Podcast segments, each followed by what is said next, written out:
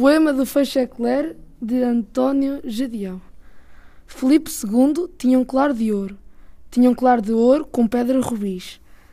Cingia a cintura com um cinto de ouro, com fivela de ouro, olhos de perdiz. Comia num prato de prata lavada, girafa trufada, riçóis de serpente. O copo era um gomo que em flor desabrochava, de cristal de rocha do mais transparente.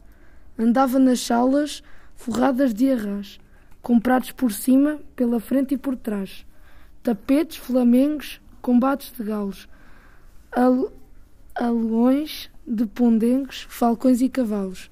Dormia na cama de prata maciça, com docel de iama de franja roliça. Na mesa do canto, vermelho damasco, e a tíbia de um santo guardava num frasco.